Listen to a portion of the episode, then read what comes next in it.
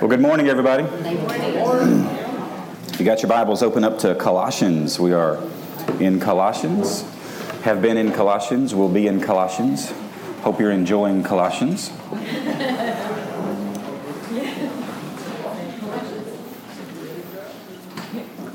So, I am doing two things this morning that, that most of you probably have never seen me do before while teaching Sunday school. I'm sitting down. This is not coffee. I, I, love you too much to do coffee to you. Okay, this is hot chocolate. So, so my voice is uh, pretty raw. I've been coughing the last 36 hours or so. So, we got some help this morning. Going to help uh, read the passage as well as some of the more extended quotes from the, the notes. Um, I, before I kind of get into today's lesson, I, I, will, I'll tell you about a conversation Anna Grace and I had on the way over to church this morning. We live a mile away from church, so it wasn't a really long, in-depth conversation, but uh, I, I did tell her that today's text that we look at is probably the most controversial passage of Scripture for those people outside of the church looking in trying to figure out, well, how does that work? Um, so I want to handle this uh, boldly, quite frankly, this morning, because I think the text is quite clear. So I'm going to teach you what the text says. Uh, we're going to look at the words and what the words mean, uh, how they are used. Uh, very typical lesson for us. But at the same time, there were several really, really good resources that I want to call out. And there's a couple quotes on your handout uh, one's by a guy named Stedman, S T E D M A N. Uh, if you just want to do a Google search in Stedman on Colossians 3, it will be well worth your time. Uh, and, and the other is uh, uh, Coffman, C O F F M A N, which I think is kind of ironic since I've been coughing the last 36 hours. But um, the jokes get worse when I'm not feeling well, for those of you that are newer to our class. Yes That was awesome. That was absolutely awesome. So uh, I say all those things uh, with the preview that uh, the Bible says what the Bible says, and we are called to obey it. And uh, I am thankful that we are given clear direction and are not given a blank piece of paper and go figure it out for yourselves. So it is what it is. And uh, with that, I've asked uh, Dr. Lori Drake to read the text for us this morning. And uh, so she's going to start with Colossians 1 1 and go to 317. So if you got your Bibles, please follow along. Uh, or if you want to listen, you can do the same, but please give, give heed to what the, the text says this morning because it is the most important thing that we will do today. So, Lori. Paul, an apostle of Jesus Christ, by the will of God, and Timothy our brother, to the saints and faithful brethren in Christ who are in Colossae. Grace to you and peace from God our Father and the Lord Jesus Christ. We give thanks to the God and Father of our Lord Jesus Christ, praying always for you, since we have heard of your faith in Christ Jesus and of your love for all the saints, because of the hope which is laid up for you in heaven, of which you have heard before in the word of the truth of the gospel, which has come to you, as it has also in all the world, and is bringing forth fruit, as it is also among you, grace of God and truth as you also learned from Epaphras, our dear fellow servant, who is a faithful minister of Christ on your behalf, who also declared to us your love in the Spirit. For this reason, we also, since the day we heard it, do not cease to pray for you, and to ask that you may be filled with the knowledge of His will and all wisdom and spiritual understanding, that you may walk worthy of the Lord, fully pleasing Him, being fruitful in every good work and increasing in the knowledge of God strengthened with all might, according to his glorious power, for all patience and long-suffering with joy, giving thanks to the Father who has qualified us to be partakers of the inheritance of the saints in the light. He has delivered us from the power of darkness and conveyed us into the kingdom of the Son of his love, in whom we have redemption through his blood, the forgiveness of sins. Verse 15. He is the image of the invisible God, the firstborn over all creation. For by him all things were created that are in heaven and that are on earth, visible and invisible, whether thrones or dominions or principalities or powers. All things were created through him and for him. And he is before all things, and in him all things consist. And he is the head of the body, the church, who is the beginning, the firstborn from the dead, that in all things he may have the preeminence. For it pleased the Father that in him all the fullness should dwell, and by him to reconcile all things to himself, by him, whether things on earth or things in heaven, having made peace through the blood of his cross. And you, who were once alienated and enemies mind by wicked works, yet now he has reconciled in his body, in the body of his flesh, through death, to present you holy and blameless, and above reproach in his sight. If indeed you continue in the faith, grounded and steadfast, and are not moved away from the hope of the gospel which you heard, which was preached to every creature under heaven, and of which I, Paul, became a minister. I now rejoice in my sufferings for you, and fill up in my flesh what is lacking in the Christ, for the sake of his body, which is the church, of which I became a minister according to the stewardship from God, which was given to me for you to fulfill the word of God, the mystery which has been hidden from ages and from generations, but now has been revealed to his saints. To them God willed to make known what are the riches of the glory of his mystery among the Gentiles, which is Christ in you, the hope of glory. Him we preach, warning every man and teaching every man all wisdom, that we may present every man perfect in Christ Jesus. To this end I also labor, striving according to his work, which works in me mightily. Chapter 2. For I want you to know what a great conflict I have for you and those in Laodicea, and for as many as have not yet seen my face in the flesh, that their hearts may be encouraged, being knit together in love and attaining to all riches of the full assurance of understanding to the knowledge of the mystery of God, both of the Father and Christ, in whom are hidden all the treasures of wisdom and knowledge. Now this I say, lest anyone should deceive you with persuasive words. For though I am absent in the flesh, yet I am with the Spirit, rejoicing to see your good order and the steadfastness of your faith in Christ. Verse 6. As you therefore have received Christ, Jesus the Lord, so walk in him, rooted and built up in him, and established in the faith as you have been taught, abounding in it with thanksgiving. Beware lest anyone cheat you through philosophy and empty deceit, according to the tradition of men, according to the basic principles of the world, and not according to Christ. For in him dwells all the fullness of the Godhead bodily, and you are complete in him, who is the head of all principality and power. In him you were also circumcised, and with the, with the circumcision made without hands, by putting off the body of the sins of the flesh by the circumcision of Christ, buried in baptism, in which also, in which you also were raised with him through faith in the working of God, who raised him from the dead. And you, being dead in your trespasses and the uncircumcision of your flesh, he has made alive together with him, having forgiven you all trespasses, having wiped out the handwriting of requirements that was against us, which was contrary to us. And he has taken it out of the way, having nailed it to the cross Having disarmed principalities and powers, he made a public spectacle of them, triumphing over them in it. Verse 16. So let no one judge you in food or in drink, or regarding a festival, or a new moon, or Sabbaths, which are a shadow of things to come. But the substance is of Christ. Let no one cheat you of your reward, taking delight in false humility and worship of angels, intruding into those things which he has not yet seen vainly puffed up by his fleshly mind, and not holding fast to the head, from whom all the body, nourished and knit together by joints and ligaments, grows with the increase that is from God. Therefore, if you die with Christ from the basic principles of the world, why, as though living in the world, do you subject yourselves to regulations? Do not touch, do not taste, do not handle, which all concern things which perish with, with the using, according to the commandments and doctrines of men these things indeed have an appearance of wisdom in self-imposed religion, false humility, and neglect, neglect of the body, but are of no value against the indulgence of the flesh. Chapter 3. If then you were raised with Christ, seek those things which are above, where Christ is, sitting at the right hand of God. Set your mind on things above, not on things of the earth. For you died, and your life is hidden with Christ in God. When Christ, who is our life, appears, then you also will appear with him in the. Therefore put to death the members which are on the earth, fornication, uncleanness, passion, evil desire, and covetousness, which is idolatry. Because of these things the wrath of God is coming upon the sons of disobedience, in which you yourselves once walked when you lived in them.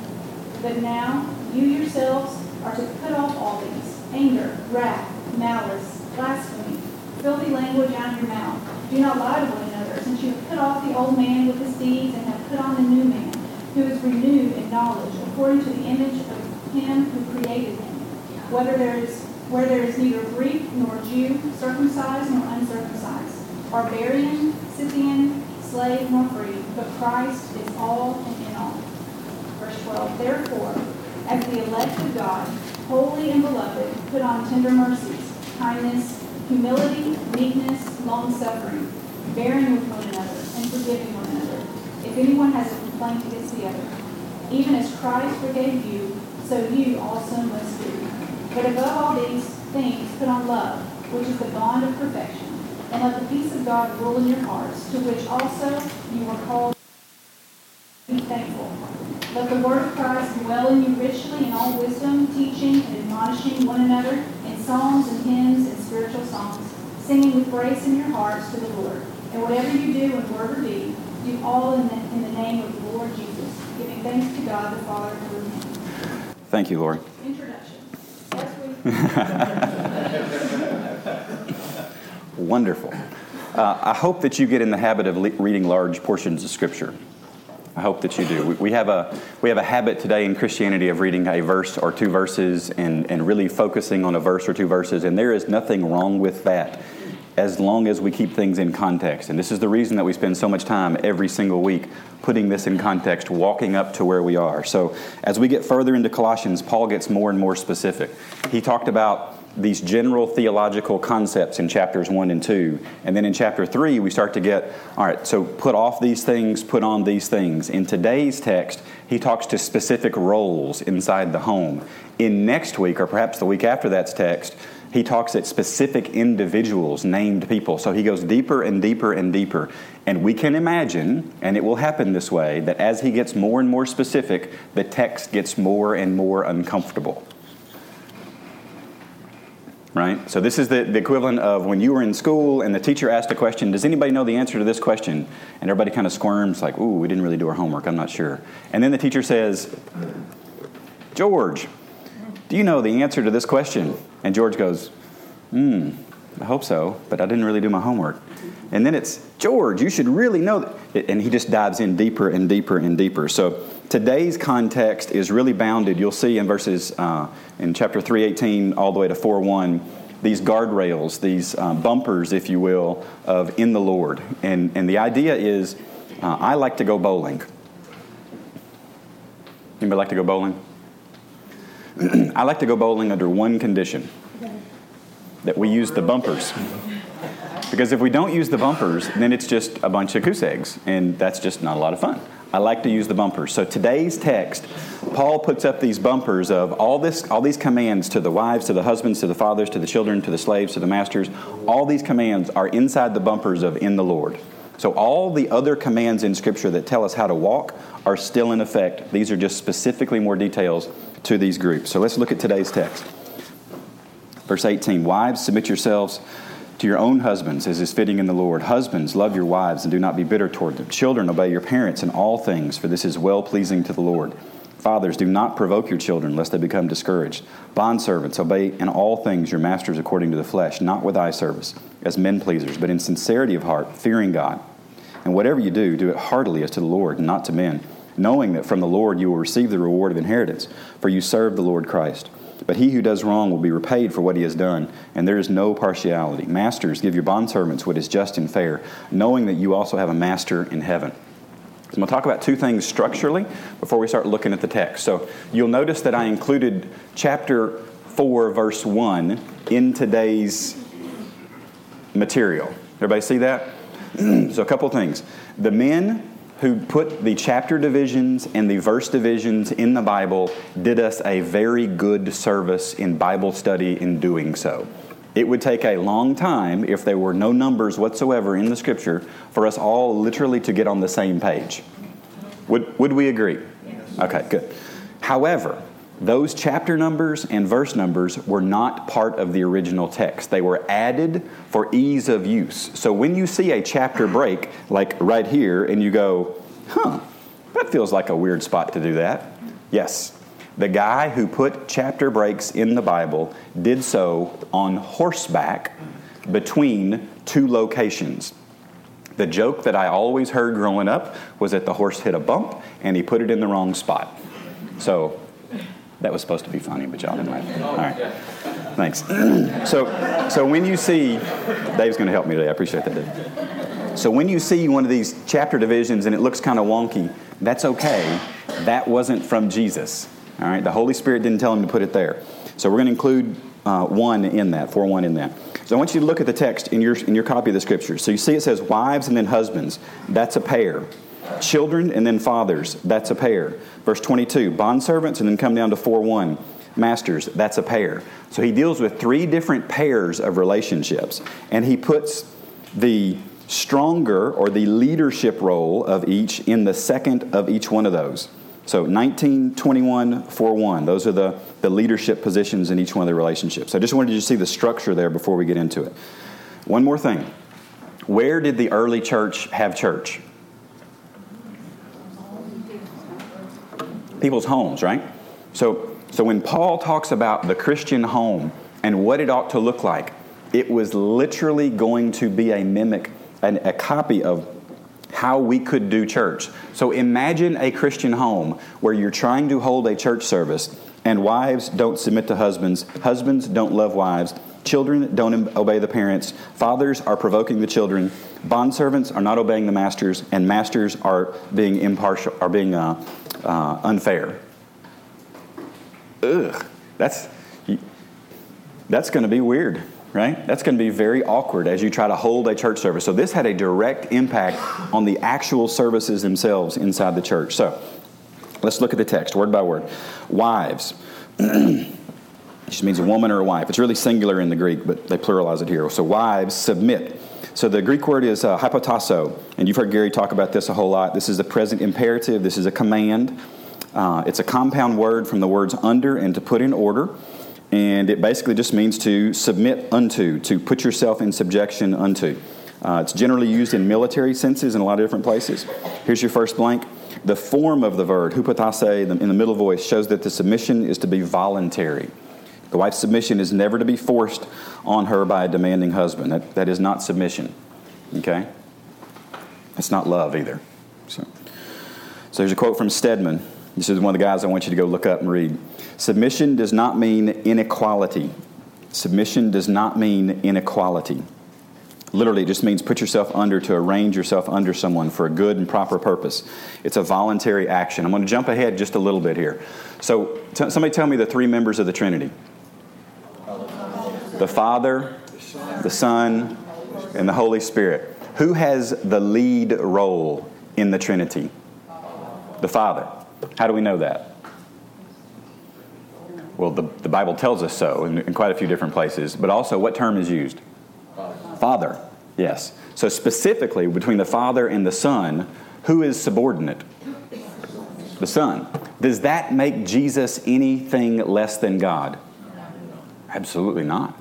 It just means he has an authority. My God has an authority to my God. I'm okay with that. That doesn't make the position that is in uh, submission to someone else of less value, of less worth, of less importance.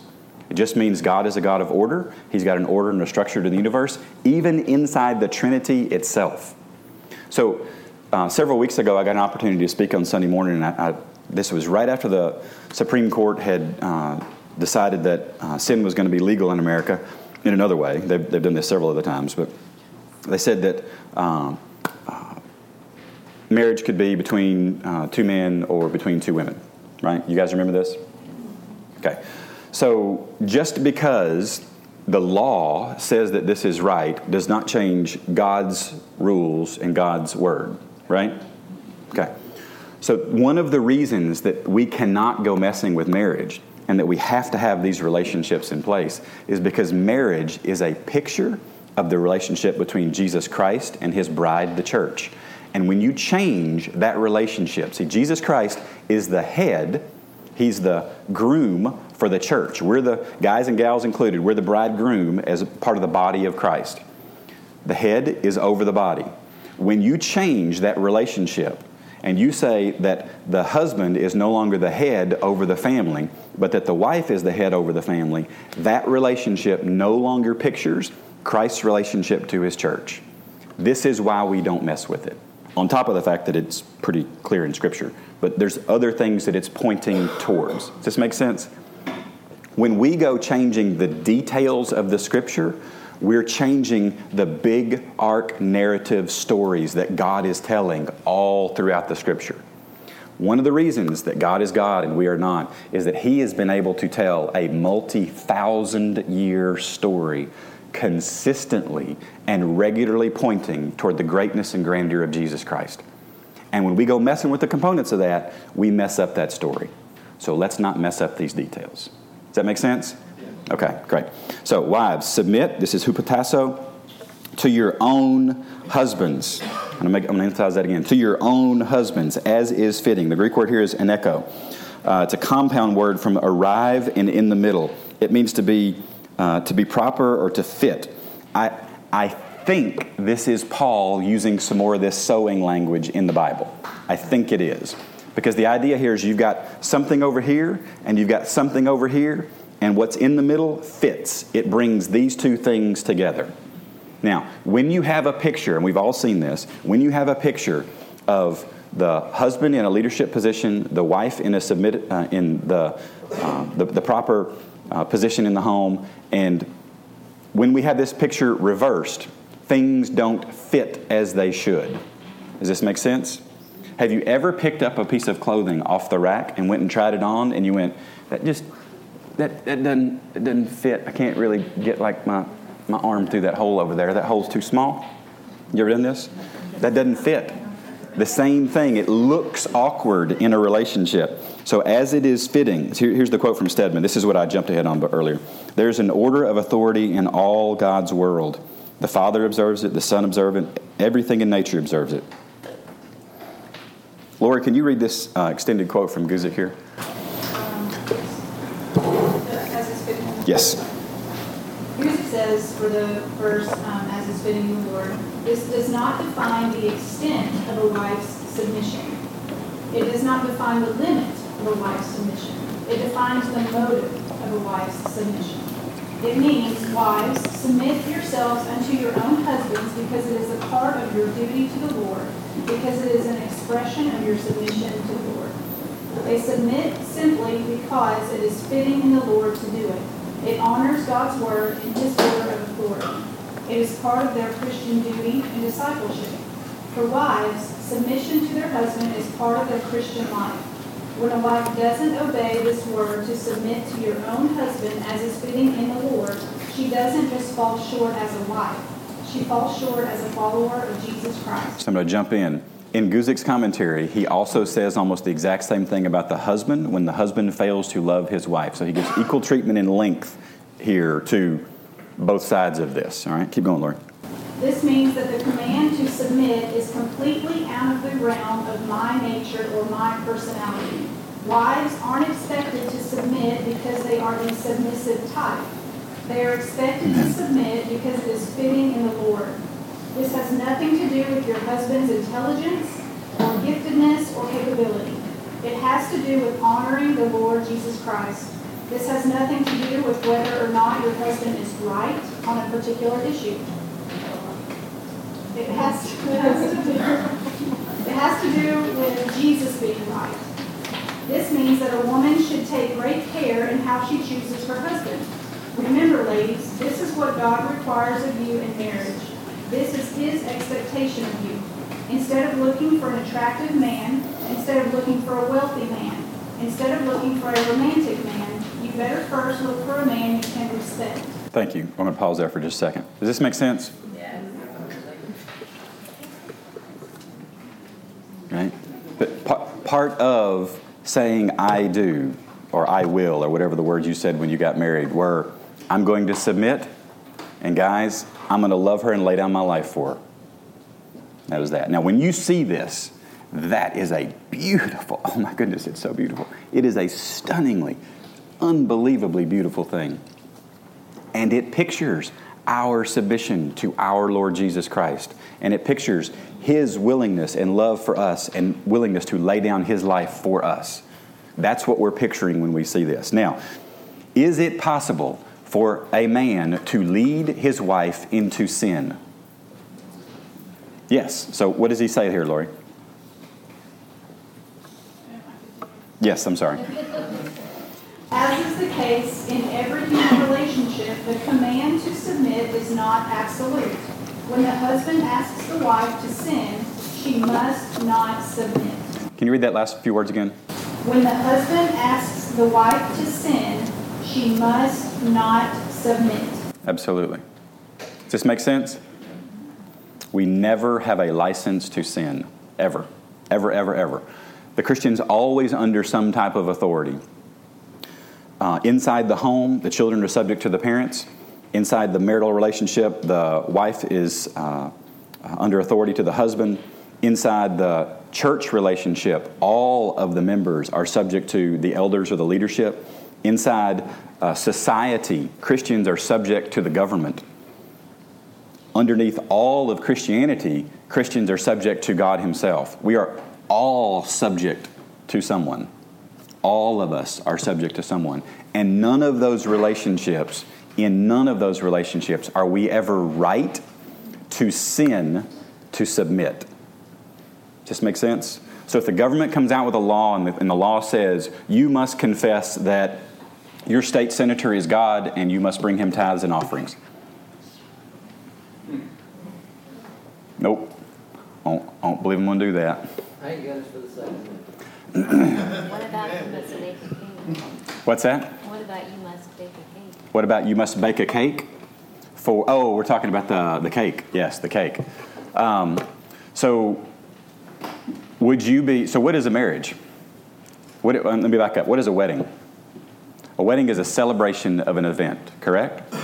Okay. I had somebody ask me a couple weeks ago if I got invited to a homosexual wedding, would I attend? And my answer is absolutely not, because my attendance is celebration of that event. I'm not going to celebrate that event. Would I bake a cake for a homosexual wedding? Absolutely not. I wouldn't celebrate an event, nor would I help someone celebrate an event that is sin. And if the government said that's wrong, then I will say I'd rather be on the right side of eternity. You keep hearing this phrase, oh, you need to be on the right side of history. Break the word apart. History is his story. His story is always rightly aligned with Scripture. Be on the right side of eternity. Let's start with that one. So, no, I wouldn't bake a cake. So, we got on cakes. That was awesome.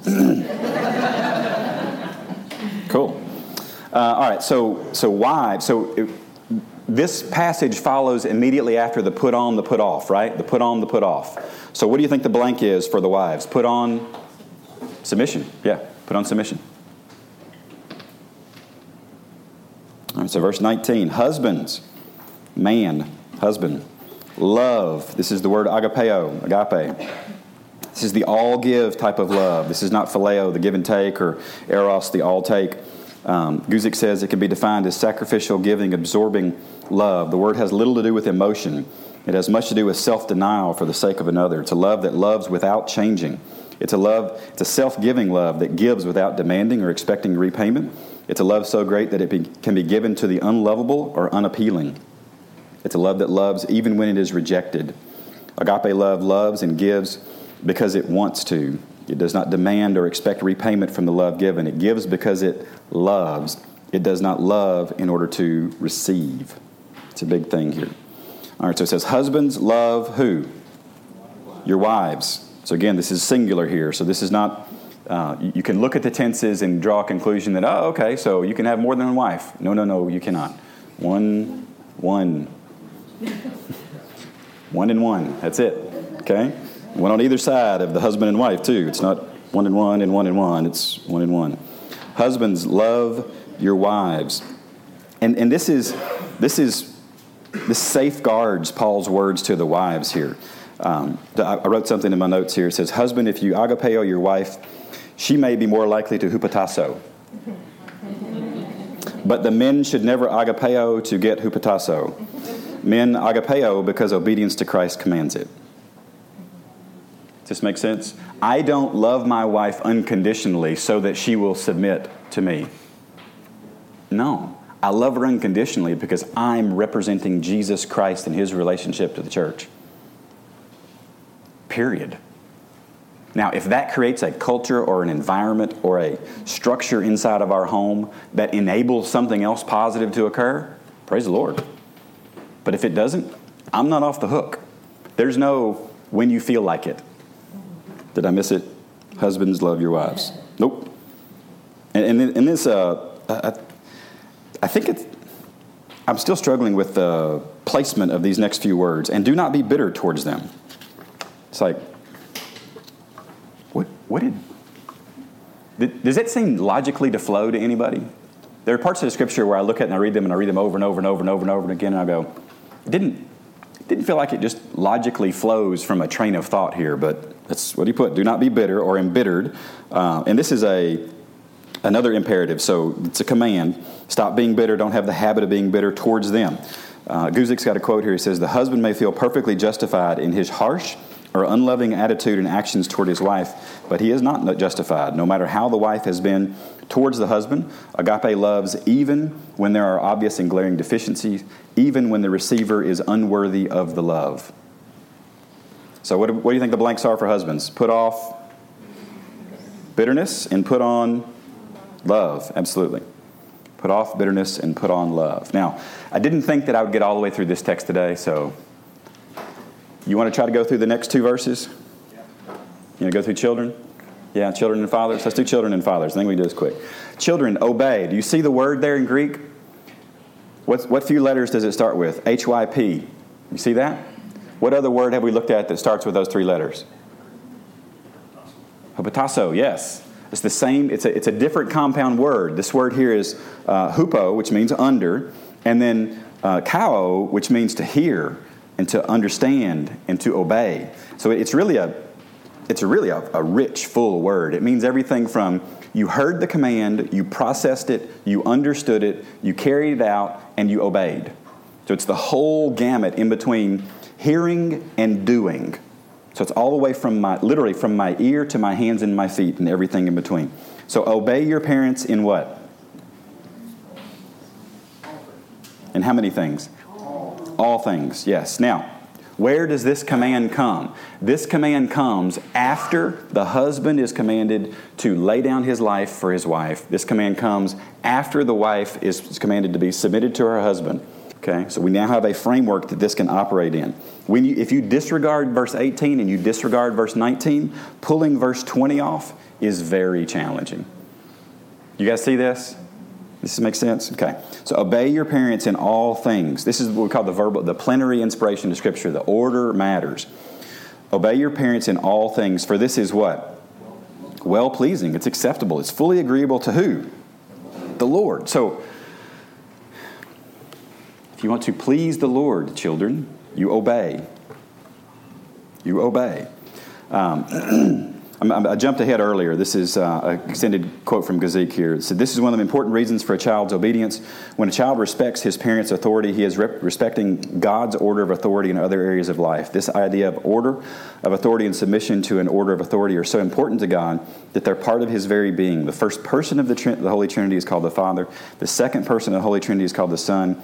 Inherent in those titles, here's your blank, is a relationship of authority and submission to authority. The Father exercises authority over the Son. The Son submits to the Father's authority. And in this very nature, this is the being of God. Our failure to exercise biblical authority and our failure to submit to biblical authority isn't just wrong and sad, it sins against the very nature of God. Does this make sense? If you want to teach your kids a verse early in life, this is not a bad one to start with. Okay? It's not a bad one to start with. So, children, what are we supposed to put on? Obedience, yes. O B E D I E N C E. You guys remember that? I do. I think there was a reason they taught us that song. Verse 21 Fathers, do not provoke or stimulate to anger. This is kind of a You, know the verse that talks about stir up love amongst each other? This is almost the opposite of that. It's almost a stir up anger or provoke your children lest they become discouraged or spiritless or disheartened. Um, and, and this is a uh, it's a present subjunctive, so it's really continued discouragement. It's this, it's this mode of operating that is just going to be, uh, it's going to carry through for a very long time in their life. This is not a command to never say something to your child that will discourage them. There will be times you need to speak to your child in a way to save them from physical harm that might be considered discouraging to the child. Grew up on a highway Highway 64 outside Shelbyville, Tennessee. And there were were on this highway 65, 70 miles an hour. And, sister and sister and I were, were arguing, arguing in the middle of the highway She was pulling one direction, I was pulling the other. And it was raining. And I wanted to go across the street. I think I wanted to go across the street to the little old lady who lived across the street because she would feed us uh, cereal that did not come in a white and black box. Um, and Holly wanted to go home, and uh, because that's what mom and dad had told us to do. So we're in the street, uh, in the highway, arguing, literally standing on the yellow line, the double yellow line in the middle. My dad drives up. We reference this event in our house as the middle of the road incident. I don't know if there's a period of time in your life where you had a near death experience at the hands of your parents. This was my near death experience at the hands of my parents. For years, years afterward, my dad would look at me and go, Do we need to go back to the middle of the road? No, sir. Absolutely not. No, sir. Nope. He can actually do it today, and I still kind of get, I'm 39, and I still kind of get freaked out a little bit. It's like, Nope, nope, not interested. But his response was incredibly discouraging to us in that moment, but it also saved our lives. Does this make sense? This command is do not live a life that continues discouragement so as you break a child's spirit. That is, that is not, the, um, not the intent here. So Barclay says, here's your blank, a parent could do anything, like he, anything he liked with his child. This is in the Roman Empire. At this time, the father had complete authority over the family. If the father wanted to sell the child into slavery, he could sell the child into slavery. If the father wanted to kill the child, he could sentence the child to death and carry out that sentence himself personally. He was legally right to be able to do so. Okay? So this is a whole different culture than, we have today. Barclay says this about Luther. Luther's father was so stern to him that Luther, all his life, found it difficult to pray, Our Father. Now, that, that's sad, right? That's very sad. Luther quoted himself later on. He said, Spare the rod and spoil the child, but beside the rod, keep an apple to give him when he does well. Yeah, I mean, there, there's more than just the constant grading negative, negative, negative. There is more. So, fathers, what do we say? Uh, put off, I put provocation because I didn't know another word for provo- provoke, but provocation. You can help me with a simpler word if you want. But So, we'll pick up there next week in verse 22. Um, but please understand that the thing that I want you to walk out today with is that everybody is under authority everybody is under authority. It is not just one, it is all of us. I will go as far as to say that God the Father has self limited himself with his own word, that he has bounded his own actions and decrees in his own existence. Everybody's under authority. It's, it's a good thing for the universe. So, uh, in the middle of your tables is a weekly update. Please uh, reach in and uh, make sure your names are on those. If somebody has left your table, make sure their names are on that too. Uh, share your prayer requests, pray as a group, and thanks for coming to Sunday school today. Thanks, guys. Oh, two things. The chairs and tables do not need to be put up today since everything's at the uh, Chester Frost tonight. And we have the, somebody help me with the term, the baby sprinkle, sprinkle yes, which you put baby and sprinkle in a sentence for me and it just it feels weird but there's a sprinkle it's here today at 2.30 um, it's a i think it's it's diapers and wipes just diapers and wipes so bring diapers and wipes yeah oh it's just a sprinkle oh that makes that makes sense. It's just a sprinkle. It's not a whole shower. They didn't tell me that. Okay, I'm just sitting here going, that's that's weird. It's like really weird. Okay, great. Be back here at 2:30 for that. Thanks for coming, guys.